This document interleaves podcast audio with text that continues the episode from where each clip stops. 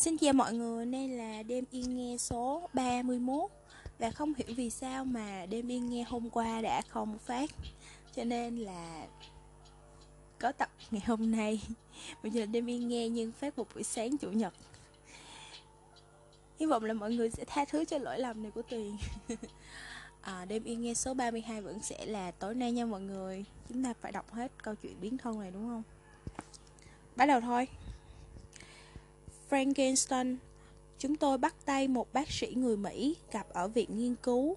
Trông có vẻ một người nước ngoài trung niên bình thường, nhưng em gọi ông ấy là bác sĩ thiên tài.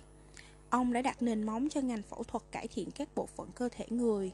Em vốn dĩ khá giỏi tiếng Anh, còn tôi chỉ bập bẹ và nghe được thôi. Em và ông bác sĩ nói nhiều từ chuyên ngành y học bằng tiếng Anh, nên tôi hầu như không nghe được từ nào. Viện nghiên cứu trong không gian khép kín, do đó thật khó kiếm được dịch vụ thông dịch. Nơi này chỉ có người nước ngoài và một số người Hàn Quốc được phép mới vào được. Còn em với các bác sĩ ở viện nghiên cứu vốn đã quen mặt. Tôi thì gặp họ lần đầu. Đối với họ, tôi chỉ là bạn bè thân thiết với em. Tôi hơi cáu về cảm giác bị bỏ rơi. Rồi tôi nghe được một câu chuyện động trời về cánh tay của người thí nghiệm. Bác sĩ nói với tôi, anh ấy định phẫu thuật cánh tay trái do cơ chậm phát triển, anh thấy sao?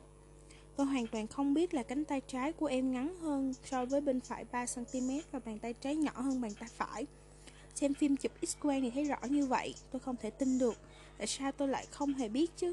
Cánh tay khác với cẳng chân, nên bên nào dài hơn hay tay nào ngắn hơn thật khó đoán biết được. Giả sử cánh tay trái của tôi ngắn hơn bên phải vài cm, không biết tôi có biết được không? Nhưng bàn tay bên này nhỏ hơn bên kia thì có thể cảm nhận được chứ. Tôi đã nắm bàn tay ấy đến hàng trăm lần, và em cũng âu yếm tôi bằng chính cái bàn tay ấy hàng trăm lần. Thế mà tôi không biết tại sao. Từ lúc sinh ra em đã vậy rồi. Cánh tay trái ngắn hơn cánh tay phải. Cả hai ra rất yếu. Em xấu hổ, em không nói với anh. Xấu hổ ư? Xấu hổ gì cơ? Tôi định trách em chuyện tôi không biết việc này càng làm tôi xấu hổ hơn mới là vấn đề. Chứ em đã nói trước. Anh đồng ý cho em phẫu thuật chứ? Vậy em định cắt cánh tay trái rồi gắn cánh tay mới vào à? Không làm vậy mà là cái ghép xương mới với cơ vào, rồi điều chỉnh chiều dài, sau đó nối dây thần kinh lại, được chứ?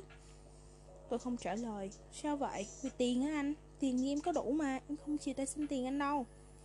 Vấn đề bây giờ mà là tiền à? Ông bác sĩ nãy giờ không biết có để ý lý do chúng tôi cãi nhau không? Xem vào câu chuyện. Chúng tôi không định biến những người tham gia thí nghiệm thành Frankenstein đâu, anh yên tâm đi. Em và ông bác sĩ bật cười, còn tôi chẳng biết nên cười hay khóc. Frankenstein không phải là quái vật. Một người đàn ông bước vào văn phòng từ lúc nào mà chúng tôi không biết. Người nước ngoài tuổi trung niên nói tiếp với chúng tôi rằng trong tiểu thuyết Frankenstein không phải là quái vật đâu, mà là tên của ông tiến sĩ tạo ra quái vật đó.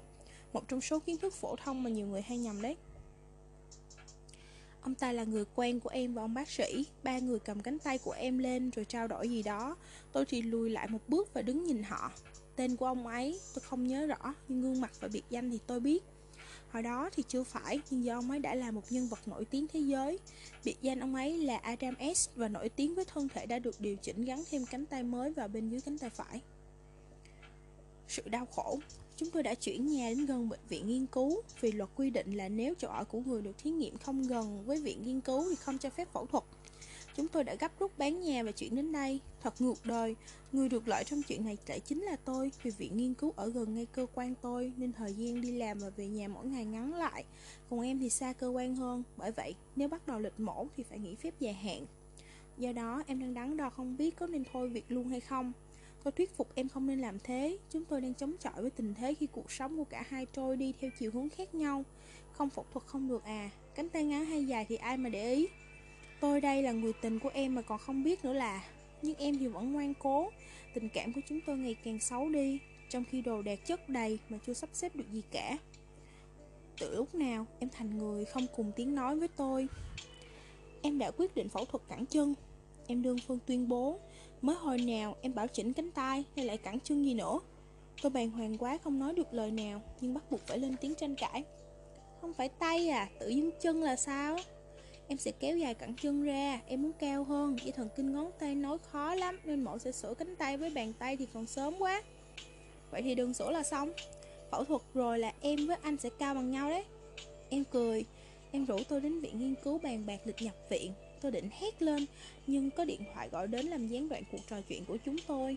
Em nhận điện thoại và vẻ mặt đăm chiêu. Tôi không quan tâm các người nói gì hết, tôi không muốn nghe có tác dụng phụ hay không, tôi biết các người biết cái gì mà nói, tôi không theo đạo nào hết, không, các người biết nỗi đau của người xấu xí không? Em cúp điện thoại rồi rút dây nguồn điện thoại luôn. Cả hai chúng ta đều có điện thoại di động nên chắc không cần xài điện thoại bàn nhỉ. Mấy tổ chức tôn giáo quan tâm nhiều đến phẫu thuật cấy ghép, họ bảo em thí nghiệm trên cơ thể con người đi ngược lại giáo lý của bọn họ. Em chỉ gọi điện thoại di động thôi mà, sao họ tìm ra số điện thoại bàn chứ? Thôi, mai mốt đừng tắt điện thoại nữa. Lúc đó tôi lờ mờ nhận ra rằng tôi đang đuổi theo cái kết mà quan hệ của chúng tôi không quay đầu lại được. Nhưng tôi không thể nhận biết được chúng tôi đã sai từ đâu, ai chịu trách nhiệm chuyện này. Tôi chỉ biết bâng quơ nhìn vào cánh tay trái của em. Khiêu dâm. Chuyện này xảy ra hồi mới sống chung, khi tôi tìm thấy phim khiêu dâm trong máy tính cá nhân của em. Tôi bàng hoàng không nói được lời nào. Khi phim kích dục được giấu kín mà bị người khác phát hiện, thì dù là người yêu, mà bởi chính là người yêu nên lại càng xấu hổ. Tôi kéo em lại và bật đoạn phim khiêu dâm mà em cố giấu. Tôi tò mò không biết em thích loại phim khiêu dâm gì. Em thích thân hình đẹp nên tôi tưởng đó là phim có những thanh niên trẻ với khuôn mặt và thân hình tuyệt vời. Nhưng không phải vậy, đa số đoạn phim về hành vi tình dục kiểu SM và rất là khủng khiếp. Chính vì vậy mà em bối rối. Tôi rất ngạc nhiên nhưng giấu cảm xúc trong lòng và giả vờ hớn hở, trêu ghẹo em. Em thích đánh hay là thích bị đánh? Nói nghe xem để anh chiều. Em đỏ mặt. Tôi năn nỉ em là muốn xem cùng. Lúc đó em mới ngại ngùng ngồi xuống bên tôi và mở một file ra và bảo đây là đoạn phim cấp độ nhẹ thôi nên tôi xem sẽ không sốc. Tôi giả bộ thản nhiên, giả bộ hào hứng như mấy học sinh cấp 2 tụ tập ở nhà bạn và lén cha mẹ xem phim người lớn với nhau. Tôi cười hít hít. Nhưng đoạn phim SM theo diễn tả của em là nhẹ nhàng thì tôi lại không dễ dàng đón nhận. Đoạn phim về một người con trai cột dương vật của đối phương lại, đánh và dùng chân đạp lên cho khiến khi đạt cực khoái. Anh ta đạt được khoái cảm khi gây đau đớn cho đối phương. Và tôi không hiểu được sao em lại thích thú cái khoái cảm theo kiểu này. Em nói, có cả đoạn phim là 50 người con trai thay phiên nhau cưỡng dâm một người con trai. Anh mà xem chắc hết hồn. Cái này không phải SM nhưng em thấy lạ nên em giữ nó, anh xem không? Có thể là hơi ghê nhưng mà lạ, anh xem thử nhé. Trong đoạn phim khiêu dâm mà em cho tôi xem cuối cùng, có một người nam giới với bộ phận sinh dục nữ và một người nữ với bộ phận sinh dục nam làm tình với nhau. Đó là cuộc ân ái của một người nữ đã chuyển giới thành nam nhưng vẫn còn bộ phận sinh dục nữ, với một người nam đã chuyển giới thành nữ nhưng chưa cắt bỏ bộ phận sinh dục nam. Trên đời này mà có những loại khiêu dâm thế này nữa ư? Đúng là không thể hiểu. Tôi chỉ cười trừ. Chắc giới tính của em không rõ ràng nha anh. Đó là câu trả lời của em đáp lại nụ cười của tôi. Hình như em xấu hổ khi hưng phấn với phim ảnh khiêu dâm mà tôi cho là quái dị. Không rõ ràng là sao? Ý em là muốn trở thành con gái à? Gay mà nữ tính là chuyện thường. Anh cũng có đôi chỗ giống con gái mà. Hình như em không phải là nam mà cũng không phải là nữ. Nói như vậy không có nghĩa là em muốn song tính, cũng không phải muốn vô tính. Thật sự em cũng không rõ nữa. Thi thoảng em có suy nghĩ rằng thành con gái cũng thú vị, nhưng như vậy cũng không có nghĩa là em ghét con trai. Vậy trước mắt lấy quả ớt của anh em ra cho xem nào. Tôi chợt nhớ nắm lấy quả ớt của em và em thì bật cười to. Nhờ hình ảnh khiêu dâm mà cái của tôi và của em đều cương cứng lên. Tôi dỗ dành, đã vậy thì chúng ta làm thêm một lần nữa, và đặt em nằm xuống giường. Trong khi vuốt ve nhau, tôi bảo em nếu muốn thử làm SM thì hãy nói ra, rồi chính tôi đề nghị thử một lần. Tôi nghĩ rằng hành động vờ như tiếp nhận nhẹ nhàng tình huống đó là thể hiện sự quan tâm đến bạn tình, nhưng em lắc đầu. Ý em không phải là muốn thử SM mà chỉ muốn xem thôi. Sau này em xóa tất cả phim ảnh khiêu dâm trên máy tính của mình. Mặc dù sau đó tôi không lục tìm, nhưng em cũng không giấu những hình ảnh kích dục trong máy nữa. Chân. Sau khi phẫu thuật chân hoàn tất, dự đoán của em đã thành sự thật. Nhận thức của xã hội về phẫu thuật cấy ghép đã thay đổi nhiều. Không còn điện thoại phản đối gọi đến nhà nữa. Một ngày nọ có cuộc điện thoại gọi đến nhà, và đó không phải là điện thoại của một đoàn thể tôn giáo nào, mà chính là điện thoại của em. Giọng nói của em từ viện nghiên cứu nghe hưng phấn hơn bất kỳ lúc nào trước đây và tràn đầy tự tin. Thậm chí em còn định giờ đến thăm và bảo tôi hãy tự tìm đến. Em vốn là người hay cả thẹn, trước đây chưa bao giờ chủ động đưa ra lời hẹn. Trước khi dập máy em nói thêm, anh phải đến đúng giờ đấy, không đến là em giận mà anh sẽ ngạc nhiên không nhận ra em đâu. Đúng là tôi đã thật sự kinh ngạc. Trong phòng bệnh là một người con trai cao hơn tôi đang đứng đó. Sau khi em ôm tôi, em lại ngồi xuống xe lăn, trong khi bác sĩ vén chiếc quần bệnh nhân em đang mặc lên, xem xét vết phẫu thuật ở hai bên đùi. Em giải thích cho tôi nghe. Một cuộc đại phẫu thuật anh à, thay xương và cơ bắp rồi nối dây thần kinh lại. Có thấy mạch máu nhân tạo làm bằng nhựa đấy. Vì chân dài nên mọi họ phẫu thuật cả mông, hông và cột sống nữa để cân bằng tỷ lệ. Nhưng xong cả rồi, giờ chỉ cần vật lý trị liệu nữa là có thể đi lại được. Đó không phải là lời giải thích mà tôi muốn nghe. Không phải em đã nói phẫu thuật cao bằng tôi thôi sao, nhưng giờ lại cao hơn tôi. Thì sẵn tiện kéo dài chân nên em nằm cho nó dài hơn một chút ấy mà. Dìm cao hơn chiều cao trung bình của con trai Hàn rồi, thậm chí còn cao hơn cả anh nữa đấy. Bác sĩ nói, phẫu thuật xong muốn hồi phục hoàn toàn thì phải mất khoảng 2 năm. Tôi nhìn mặt bác sĩ mà trong đầu liên tưởng đến cái tên Frankenstein. Ông này hiện là một bác sĩ được đánh giá đã tiến hành thành công nhiều kỹ thuật y học đáng kinh ngạc và là nhân vật nổi tiếng thường xuất hiện trên truyền thông. Do đó tôi cũng quen mặt anh ta, nhưng thực ra mới chỉ gặp có 2 lần.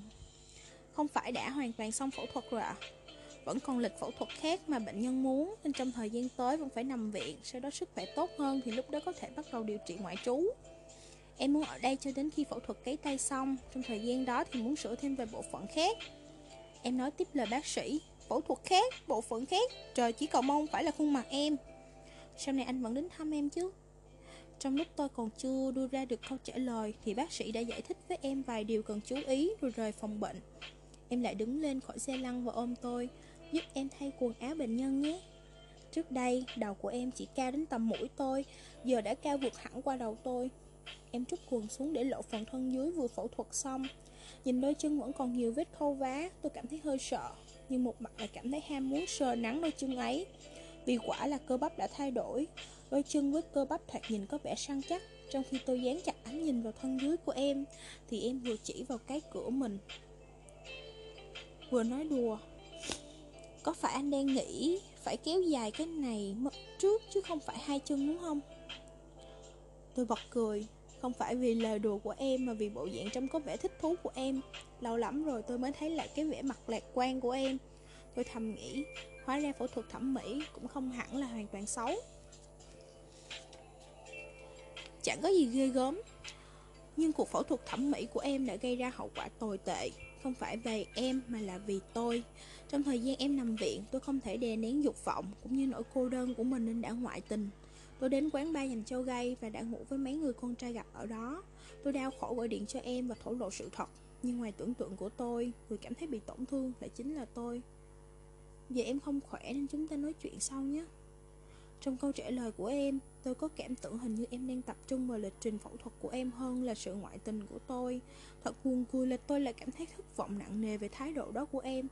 Kẻ gây chuyện là tôi, nhưng nói thế nào đi nữa, sao người hờn giận lại cũng chính là tôi. Chúng tôi hẹn nhau rằng sẽ không liên lạc một thời gian, 1 tháng sau đó sẽ gọi điện thoại lại khi cả hai đã bình tĩnh. Nhưng kết cục cả hai chúng tôi đều không gọi điện thoại cho nhau. Sau đó tôi mỗi ngày đều tìm đến quán bar dành cho gay, uống rượu và quan hệ với những người con trai xa lạ. Một hôm tôi đến quán bar như thường lệ và thấy bartender của quán đã thay người. Không khí của quán cũng thay đổi.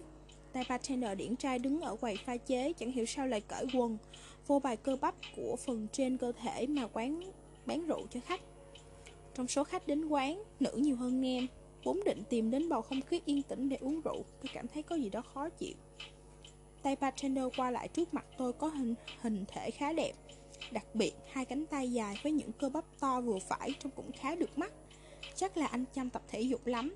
Trước câu hỏi không phải hỏi của tôi, gã bartender nở nụ cười tươi. Cho tôi sờ thử được không? Tay bartender lại cười, nhưng nụ cười giả tạo như định che giấu đi sự khó chịu. Anh muốn sờ ở đâu ạ? Ngón tay tôi chỉ vào cánh tay của hắn. Cái này không miễn phí được đâu ạ. Tay bartender định nói đùa cho qua chuyện, nhưng tôi cười khẩy thật lớn, cố tình để anh ta nghe thấy. Còn làm bộ làm tịch nữa, biết rằng bầu không khí tôi gây ra khiến những người xung quanh cảm thấy khó chịu. Tôi làm tiếp hành động còn khó chịu hơn. Định sờ thử một cái thôi mà, làm dữ vậy, không thích đụng chạm thân thể với gay à? Vậy thì đừng bán rượu. Tay bartender cũng nhanh ý, chìa tay mình ra. Khuyến mãi đấy à, sau này anh đến quán thường nhé. Hắn ta nói đùa, nhưng tôi đã gạt tay hắn ra. Cánh tay rắn chắc của hắn dường như ghét phải đụng chạm với tôi, nên có vẻ hơi rụt lại. Nhưng những cơ bắp rắn chắc, khẽ co bóp kia, nói thật, trông rất hấp dẫn.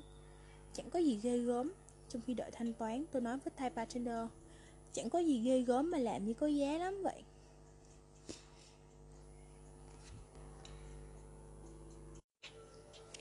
Khoa học. Tôi nhớ em, nhớ thân thể của em, nhớ nhất là mùi của em.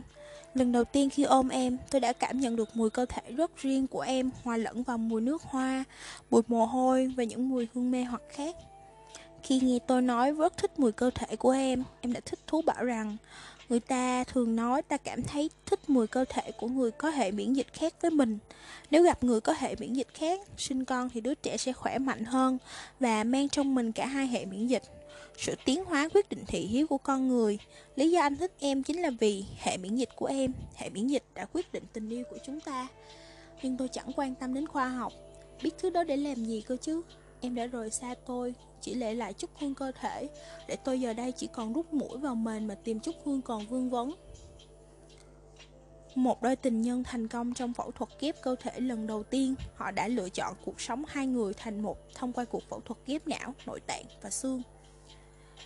Vì chúng tôi không muốn phải chia tay nhau vĩnh viễn, hai người đã cho biết lý do họ quyết định như vậy. Chúng tôi yêu nhau như một cơ thể vậy. Tuy sinh ra là hai con người, hai cơ thể khác nhau, nhưng chúng tôi muốn chết trong cùng một thân thể. Hai người đang đăng ký xin cơ quan địa phương cấp một giấy chứng minh nhân dân dựa trên hai chứng minh nhân dân cũ gộp lại và vân vân. Chiếc nhẫn. Đêm nào mất ngủ, tôi đều nghĩ đến quá khứ với em, những ngày ở bên nhau, những việc cùng trải qua, xét, sống chung, cãi nhau, những chuyện vui, những chuyện buồn và tỏ tình. Tôi đã trao em chiếc nhẫn đôi và tỏ tình với em, đề nghị sống chung. Vì mà nhẫn đôi thật là trẻ con, nhưng tôi tin rằng trong tình yêu càng trẻ con càng đẹp. Khi tôi định nắm lấy bàn tay trái của em để đeo nhẫn thì em hơi giật mình. Lúc đó tôi cứ tưởng em e thẹn nên vậy. Bây giờ nhớ lại phản ứng của em lúc đó, tôi mới nhận ra lý do thật sự của nó. Ảnh Thờ, diễn viên điện ảnh Quy hôm nay đã chết trong nhà riêng của mình. Diễn viên Quy từng nổi danh trong giới điện ảnh, là diễn viên đã phẫu thuật thay đổi 20 gương mặt tùy theo vai diễn của mình. Trong đám tang của diễn viên Quy, 20 bức ảnh thờ với 20 gương mặt khác nhau được đặt lên. Dự thảo luật kết nối tù nhân với nhà tù đang được xúc tiến nhằm ngăn chặn sự vượt ngục của các tù nhân phạm trọng tội. Một đạo luật nối kết trực tiếp nhà tù với thân thể của tù nhân đang được xúc tiến và dự kiến sẽ gây ra nhiều tranh cãi. Chúng ta sẽ dừng lại ở đây và tiếp tục vào 9 giờ tối hôm nay nhé. Chúng ta sẽ dừng lại ở đây và sẽ tiếp tục vào 9 giờ tối đêm nay nhé. Lần đầu tiên, Đêm Yên Nghe sẽ chúc mọi người một ngày tốt lành. Tạm biệt.